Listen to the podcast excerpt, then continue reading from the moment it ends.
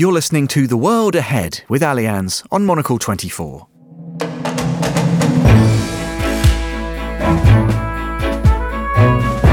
Hello and welcome to The World Ahead with Allianz on Monocle 24. This special documentary series seeks answers to some of the toughest questions confronting the world, whether it's changing demographics and aging populations, to the trials posed by climate change or mass migration. You'll hear bright analysis and fresh insight from an expert global panel. You'll hear Monocle's editors and special guests discuss everything from urbanisation and education to commerce and technology, and how they'll all shape our future. We'll feature extended reports from around the world, scene setters from some key markets, and expert roundtables where we'll bid to answer some of those key questions. Today's instalment explores an extraordinary phenomenon megacities. So often, the realities of these giant conurbations and the challenges they pose to their inhabitants, city planners, businesses, politicians, and more are discussed in pejorative terms. But on the world ahead, we're more interested in hearing from people whose insights and experience show that bold individual decision making can make a positive difference and on a huge scale. We'll discuss what a few cities are doing to affect such positive change, talk about the expansion of our urban environment, and ask how do we cope with it? And we'll assess what role both public and private resources should play in meeting some of the challenges. So settle in and enjoy a discussion of some big ideas that might just change your world. You're listening to Monocle 24, and this is The World Ahead.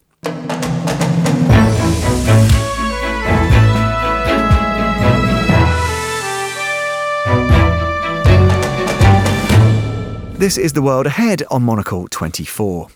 Currently, there are 28 urban centres around the world with populations of over 10 million people. And by the year 2030, that number is expected to increase to 40. In Latin America, Sao Paulo is among the ranks of these megacities. With a population of over 20 million people in the greater metropolitan area, the city is known for its famous traffic jams weaving between its many grey buildings. But one urbanist, the city's Secretary of Culture and former city councillor, has been working to change the image and to make Sao Paulo more livable for its many millions of residents. Nabil Bonduki has worked on the city's master plan, part of which looked to ease up traffic by putting in bike lanes and putting in more public spaces in the beachless city. Monocle's Brazil correspondent Sheena Rossiter spoke with the urbanist to see how the look and feel of Brazil's largest city has already transformed. The bustling streets of Sao Paulo can be intimidating and unforgiving. Sao Paulo's population exploded during the late 70s and early 80s when Brazil experienced mass internal migration from the drought and poverty stricken northeast to the city, considered the land of work and riches. People came in search of opportunity, and the city grew and grew with little planning put in place. So that's why City Hall has been hard at work implementing its master plan to update the city to meet modern needs. An urbanist architect and the Secretary of Culture, Nabil Bonduki, has been coordinating it for the past year. São Paulo, in this moment, passed for a very important change of uh, mobility here at Sao Paulo City Hall, Nabil Bonduki is sitting in his Art Deco design couch in his office. With his red rimmed plastic thick frame glasses, he explains his vision to cut down on commuting as part of the city's master plan. The traffic in the city is very, very strong. Uh, with the master plan, the beauty today in the city is the public uh, transportation, bikes, and the pedestrian and the master plan organize this priority in the urban space. Próxima estação, next station, Paulista. Transferência para linha 2. These changes can already be felt while taking the metro. Although Sao Paulo's metro can still be painfully crowded during rush hour, the addition of several new lines connecting the far reaching corners of this megacity make getting around a lot easier and faster than it used to be. This is Latin America's most developed and modern metro, and new technology on the Yellow Line even use state of the art driverless trains.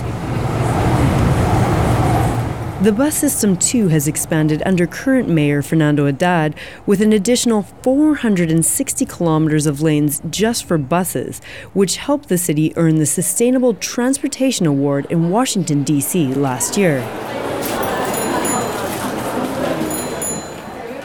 Cycling, though, is now proving to be one of the better ways to get around this tropical city.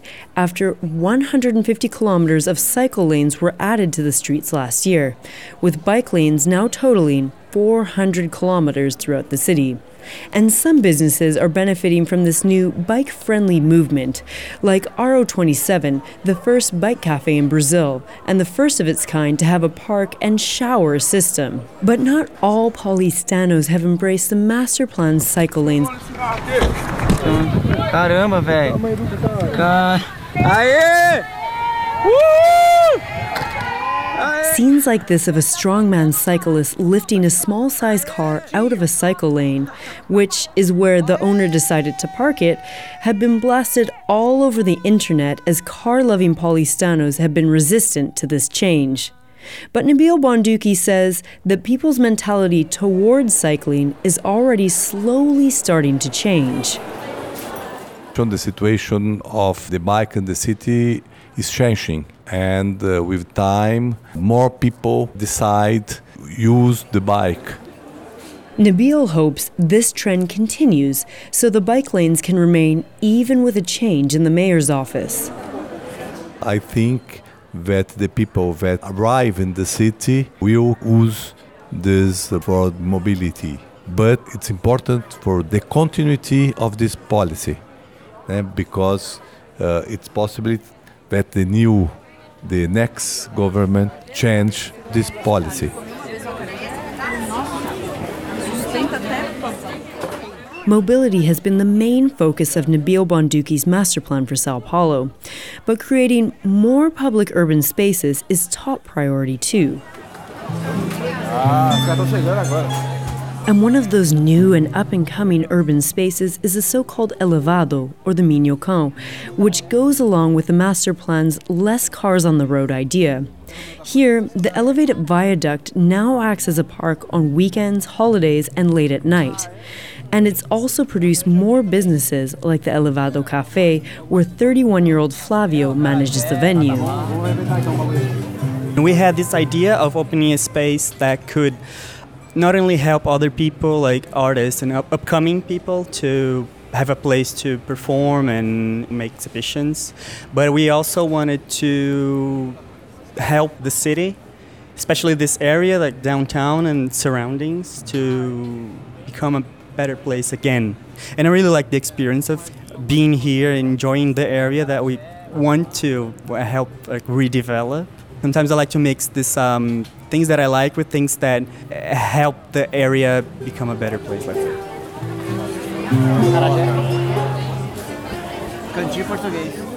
Sao Paulo's master plan, put into action under Nabil Bonduki's coordination, has certainly transformed this megacity's mobility and public spaces. But urban changes have also encouraged the city's citizens to take their own initiatives to make this city that much more livable for all. For Monocle, in Sao Paulo, I'm Sheena Rossiter.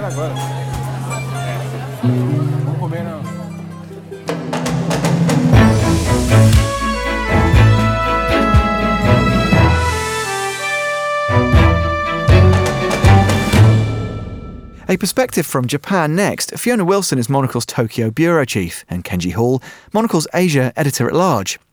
They share an interesting story about megacities from the East Asian perspective, and in particular, they discuss the brain drain on marginal cities as a consequence of megacities' growth. We've seen that not many cities are growing. There are a few growing Fukuoka, Tokyo, the big cities. But if you look at the regional cities, the faraway cities, the second cities, um, they tend have uh, in the past had trouble attracting talent. I think that's starting to shift. You know, in the past, they might have just accepted the fact that there would be a brain drain, uh, that they would lose their uh, younger population. But there's been something of a reversal since the 2011 disaster. Yeah, I think we were looking at some of these cities. I mean, you go to places like Sapporo and Hokkaido, Naha in Okinawa, these are marginal cities um, geographically, but they've suddenly become very appealing to young people in a way that you know, 20 years ago, everyone was wanting to get away from those cities and come to Tokyo or Osaka. And I think there's a bit of a move in the opposite direction. I would say that is a trend that people are realizing you don't have to be in Tokyo for everything to happen. Although, having said that, there's no question that the, the great conurbation that is Tokyo and its surrounding area, you know, now there's no gap between Tokyo, Yokohama, Kawasaki, these cities have all really merged. Um, you know, it, it's, it's hard to get away from that incredible magnet that is Tokyo. Let's hear next from Ben Page, the CEO of pollsters Ipsos Mori, a regular voice of analysis and reason on Monocle 24, and a man, understandably, with a keen grasp on the numbers astonishing, of course, that the, particularly the urbanization of um, Latin America and, of course, uh, Southeast Asia and China. I mean, just the you know the volume of people now living in these cities. The, the cities, you know, places like London now are sort of small provincial outposts compared to some of these cities, and that I think is, is is a huge challenge. And of course, the question we have to ask ourselves is what is the quality of life that we're building in these cities with very little planning control. Uh, you know, if you go to Sao Paulo, it's a vibrant city, but my God, is it difficult to get around around. And it, is it beautiful? I don't think anybody would really say Sao Paulo was beautiful. Um, so I think no, that that again is an is an absolute trend. And we and, and again, do we need you know these skyscrapers that we are knocking up all over the world? Are they the right solution, or will we be looking back at those as some of the like some of the things we built in the '60s? Um, you know, we wait to see. Urbanism and the built environment are regular topics of debate and discussion at Midori House and at all Monocle's global outposts.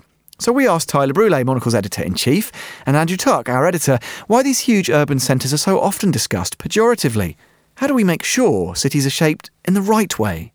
Well, just on the way to the studio, in London, and it's extraordinary to look at the amount of development that's that's going on. And you know, time and again, of course, we hear everyone talking about a great green initiative, and I always sort of wonder where is the green.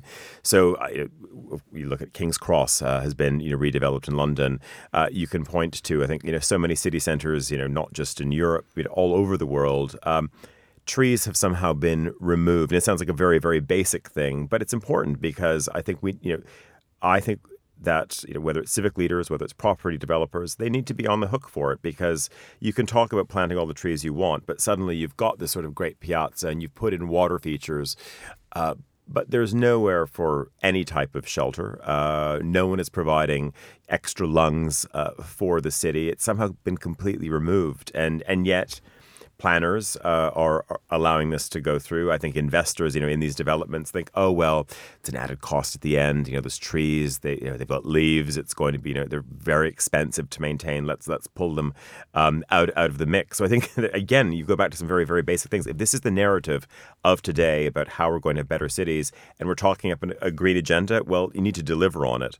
Uh, I think we also have to remember that we you know we're in the business, uh, or we have a responsibility of developing cities where, where people do want to gather, linger, stay, and and cities are boisterous and you know and and hopefully uh, you know cities are also uh, around the clock, and that means you have to develop uh, buildings which, of course, consider noise and and rubbish and all of those things, uh, but but also in a way which um, where you know where they work for neighbors. So if Andrew you know decides to have a weekend party on his terrace, well, someone can shut their doors and it's not going to disturb them. But you know, you can see so often that I think some of the the flare ups that happen between humankind on a daily basis, uh, you know, could be solved very easily if someone would have spent a little bit more money, if there would have been a bit more ingenuity, uh, and at the same time, you know, and I, I think this is a, you know it's a much bigger topic as well well.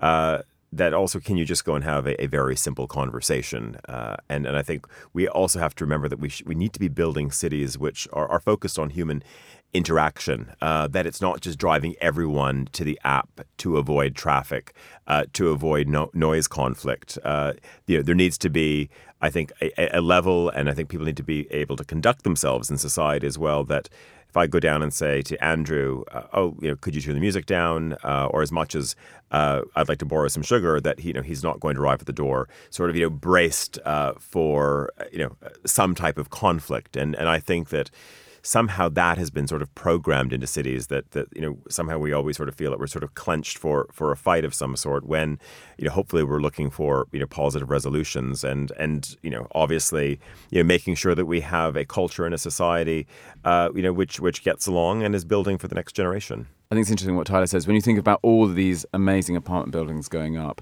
they're, they're vertical streets, as we know. But when you come to the ground level, there's often nothing there. There's you know there's a there's a pathway back to the car park, but where is the store? Where is the the place where you can jumble people up, where people of all ages and all varieties can get to meet and mingle? Where is the space to trade in those those in those venues? And that's what's often forgotten. So here in London, there is a whole network of very tall buildings going up in the east of the city. But when you wander around at base level, there is nothing. There is absolutely nothing. There's no chance of you even coming down to get you know, bottle of wine, a bottle of milk, whatever you need, it's not there, then suddenly those become quite isolating buildings. And we had these mistakes in the past, in the 60s and the 70s. So again, we should be going around the world looking at best practice where actually these developments do deliver all of those things, that there's an element of fitness and sport again, we were talking earlier about uh, age and all those things, but you know that actually the public realm should be somewhere somebody who's in their 70s feels comfortable about going sitting on a bench, and someone who's 10, year, 10 years old has a space to go and kick a ball as well. And what of these human, these more emotional concerns about megacities and their shaping or reshaping? Where do these come from? And perhaps more importantly, from where do the solutions derive? The private realm, the public? Tyler and Andrew, again. I, think that, of course, the, the public sector, our elected officials, have a role in all of that. And, and somehow, when we think about the buildings that we want to develop, the buildings uh, that we might be occupying, you know, those that might be renovated, it comes down to a very, you know, simple or, what looks like a, a, very sort of simple set of formula uh, you know, to judge you know, is this building worthy? So is there going to be uh, enough light? Uh, you know are people going to have their sunlight uh, rights? You know, is it going to of course follow all of the the various environmental certifications? Does it fulfill all the right health and safety standards? But you know but then I think you know cities and government they need to look at also then the human factor. So I need to then really interrogate that developer. Are you in this just to sell apartments? And uh, and and then at the end is anyone going to live in that building? Well then if no one's going to live in that building what does that suddenly do for for the community? And i think that can only that's the role of government. I mean that is why we have uh, elected officials. I mean that is the role of of, of democracy and I think you know, as, as, a result, you know, those those are the officials. You know, we need to make sure that you know they're on watch. You know, on on the public's behalf. At the same time, I think that you know, we need to ensure that also government is, is giving the job uh, to the right developers. And I think so often, yes, it goes to the highest bidder. But what if, you know, what if it was only a difference of, you know, five or six million dollars, but you're going to get a much better result at the end of the day for someone who didn't come in with the most money uh, for the city's coffers. But in the long haul, uh, if we look at the types of people they'll bring into community, the quality of the build uh, that goes into the mix, you know, if we measure that, you know, out across a decade, you know, two decades, you know, is that end result going to be better? And also, you know, what will the economic upside have been uh, as opposed to just sort of chasing the bag of cash at, at the front end? I think the other interesting thing is when you think about legacy for most property developers these days, the legacy they're thinking is about the wealth that they'll pass on to their kids. They're not thinking really about legacy for the city. Yes, they, they talk the talk, they talk about putting up a nice building, but when push comes to shove, if they can choose a brick that's 10 cents cheaper, they'll go for the one that's 10 cents cheaper because they think that kind of nobody notices and on behalf of the city, they're not really thinking long term either. They're thinking, yes, this is money while uh, my while my administration is in power. So somehow we also have to find a voice for, and not just the people who shout the loudest, but we have to find a voice for local residents to find their inner Jane Jacobs and to come out and fight for the things that they believe, because what we should be pressing for is developers to be putting up buildings and for cities to be putting up buildings that are going to stand the test of time. Where are the developers who you saw in the Victorian age who actually had that kind of civic pride? They wanted to think that in 100 years' time, somebody would still be walking through the front door of the building they created and feeling some sense of pride. And I think that is the thing that is really missing from the debate.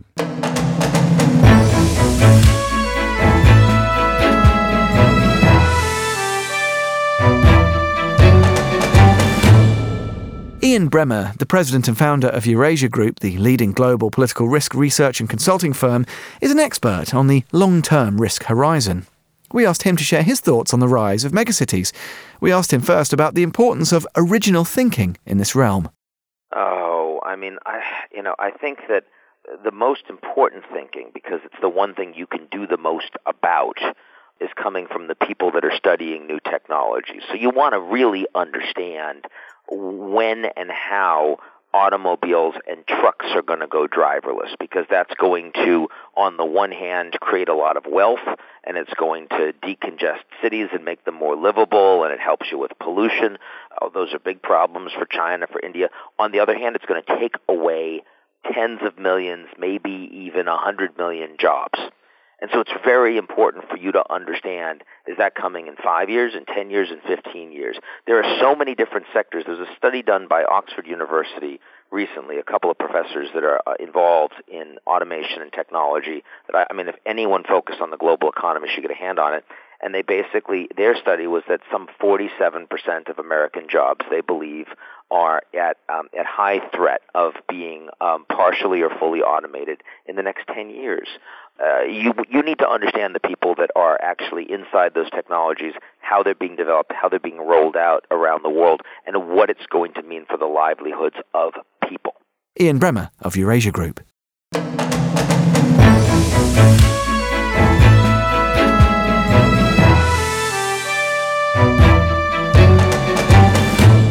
We've travelled the globe already to unpick some of the major questions surrounding the rise of megacities.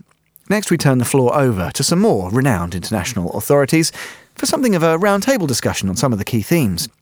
The World Ahead welcomed the architect and writer Christopher Choa, who's Director of Urban Development at AECOM, an international land development and infrastructure consultancy. And we were joined too by Anthony Greenberg, urban planner at Urban Strategies Inc. in Toronto. Well, I think the, the magic of cities, of course, is that it's probably one of the greatest inventions in all uh, humankind, and no one is forcing anybody to move to these cities. People are moving on their own, uh, and if anything, uh, the disruption happens when people are forced to move away from the cities. So, people are attracted to people, and, and cities are the greatest expression of that desire. Uh, Anthony, what's your view sitting in Toronto as you as you do? Obviously, you, you, your your interest, your your your career is in strategizing around urban I- environments. Do the challenges that that throw up delight you every day, or do you often feel I don't know? Uh, you, is it burdensome at all? How, how do you how would you characterize it? Every day, I'm conflicted between you know, feeling challenged and stimulated and also feeling like I have no idea what I'm doing because there's a new complex problem every day. But at the end of the day, I do know what I'm doing. I, I was actually just going to agree with, with Christopher's comments that there's sort of this dualism. There's this desire to move to the city, which is creating this the, these mega cities, and uh, you know, among other factors, of course. But I think a lot of the dissension is is really the people who were in the cities before they were mega cities, mm-hmm. and those are the ones who who are doing the griping, and there's very valid reasons for that. And in Toronto, where the rapid growth has been, you know, somewhat more recent than um, you know, obviously many cities uh, in Europe and elsewhere in the world, uh, it's really interesting to observe that shift on the ground every day. Yeah, Anthony is talking about the people who are in the cities first, and I would agree. The issues and the tensions often come from this displacement of people who are moving in in this very, very rapidly urbanizing and globalizing age, and, and, those who are, you know, coming in for the very first time and, and really are seeking all those those virtues that the people who've been living there have had for quite some time. Uh, well, Anthony, if I could just cross back to you then, if we're looking at, you know, models of how these sorts of questions are being addressed very constructively or positively. Where do we look? Do, do, you look for individual case studies? Do you try to find cities that are affecting positive change and doing well? Or do you think it's necessary to take a much more broad brush approach and, and try and adopt, you know, different strands of strategy from different case studies? Right. I, you know, I think it's a combination. Um, we do, or I do in my work, uh, a lot of looking at precedents of where things working, what's been successful, etc. But you have to always, first and foremost, be considering where you're at and what makes that place distinct. And no precedent can be completely transplanted from one place to another. Uh, so it's really a combination of having a knowledge of of what's going on, uh, thinking critically, and then what I think is the most important part is you know true engagement with the people who you're going to be affecting, mm-hmm. and depending on the scale of the issue or the problem, that's you know easier or harder to do. Uh, Christopher, it's interesting that uh, Anthony mentions there this idea of you know, critical thinking. how would you gauge the quality of, of critical thinking, whether it's by mayors in these big metropolises, by central government or regional government, depending? Uh, is it is it good enough? Obviously, we can't we can't write off you know an entire sort of you know global decision making process, but broadly speaking, where these challenges are most uh, intense, is the decision making are these kind of processes up to scratch? Well, I think one of the very very first things to consider uh, as far as critical thinking goes is that we collectively don't really understand cities that well. We don't even know how big they are. Uh, if you look at all the global city rankings, you have populations listed, but these are some kind of approximation between the legal boundaries of the city and the urban area, the functional economic movements within a city. So it's very hard to have a joined up uh, critical approach if you don't even understand how big you are or how many people you are. And we're all starting to come to grips with that kind of thing. The other thing that's that's kind of interesting is that you can draw some kind of distinction between uh, what we can call making cities and made cities. There are some cities that are, have been very established for a very long time, sometimes for, for centuries, and effectively they are secure, they're stable, um, and typically they're dominated by lifestyle, uh, by public realm. It's where you go after you've made money to retire, to buy a house. And there's generally not a lot of economic dynamism for those kinds of cities. Mm-hmm. But we're starting to see all across the world, especially uh, in the East, the creation of what we can call making cities. These are people who are moving to a, a city to make their fortunes, to make their wealth. They're often not from there. Um, maybe there's a, a big uh, resource extraction economy or uh, a big manufacturing economy. And these kind of cities act very differently. They're very, very young, they're very dynamic, they're often very uncoordinated. But this is really where the future is. And we're starting to see this big rebalancing away from established cities into emerging geographies and making cities. Um, we're a little short of time, so I did want to just finally ask you both a, a little bit about a perspective maybe on emerging markets, megacities specifically. And Anthony, perhaps we can come to you uh, first of all. Just briefly, do you think that the challenges that face the people who are running these kinds of cities or looking to strategize around their problems are they very different necessarily in emerging markets?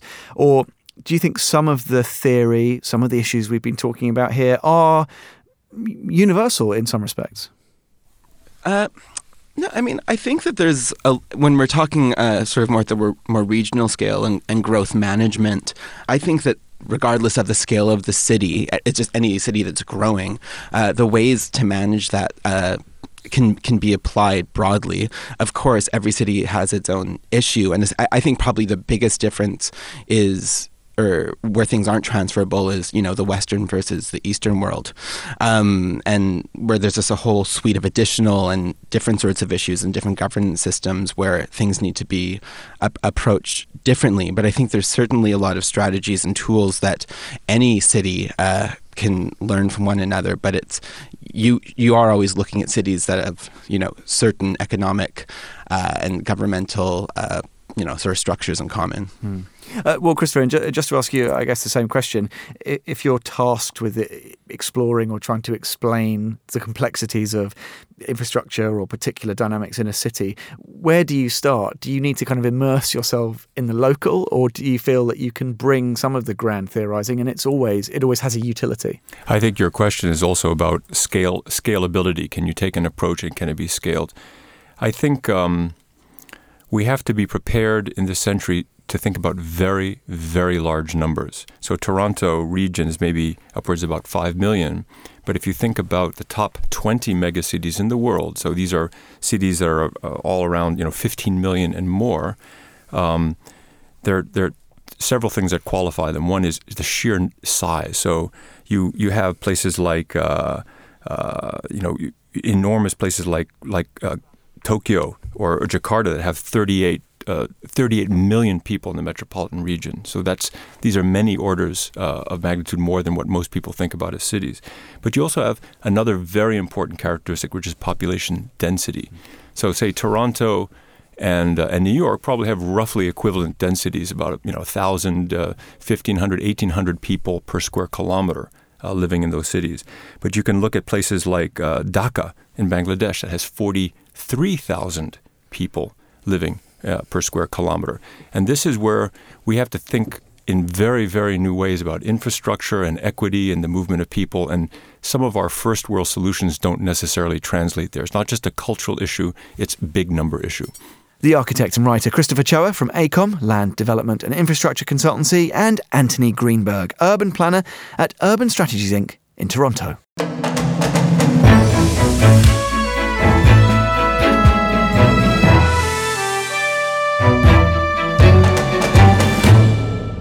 And that is just about all we have time for on this edition of The World Ahead with Allianz.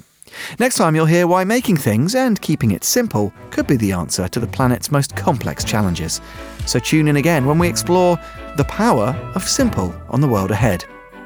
Listen again and find out more on the show page at monocle.com slash radio or catch up via your preferred platform. The World Ahead with Allianz on Monocle 24.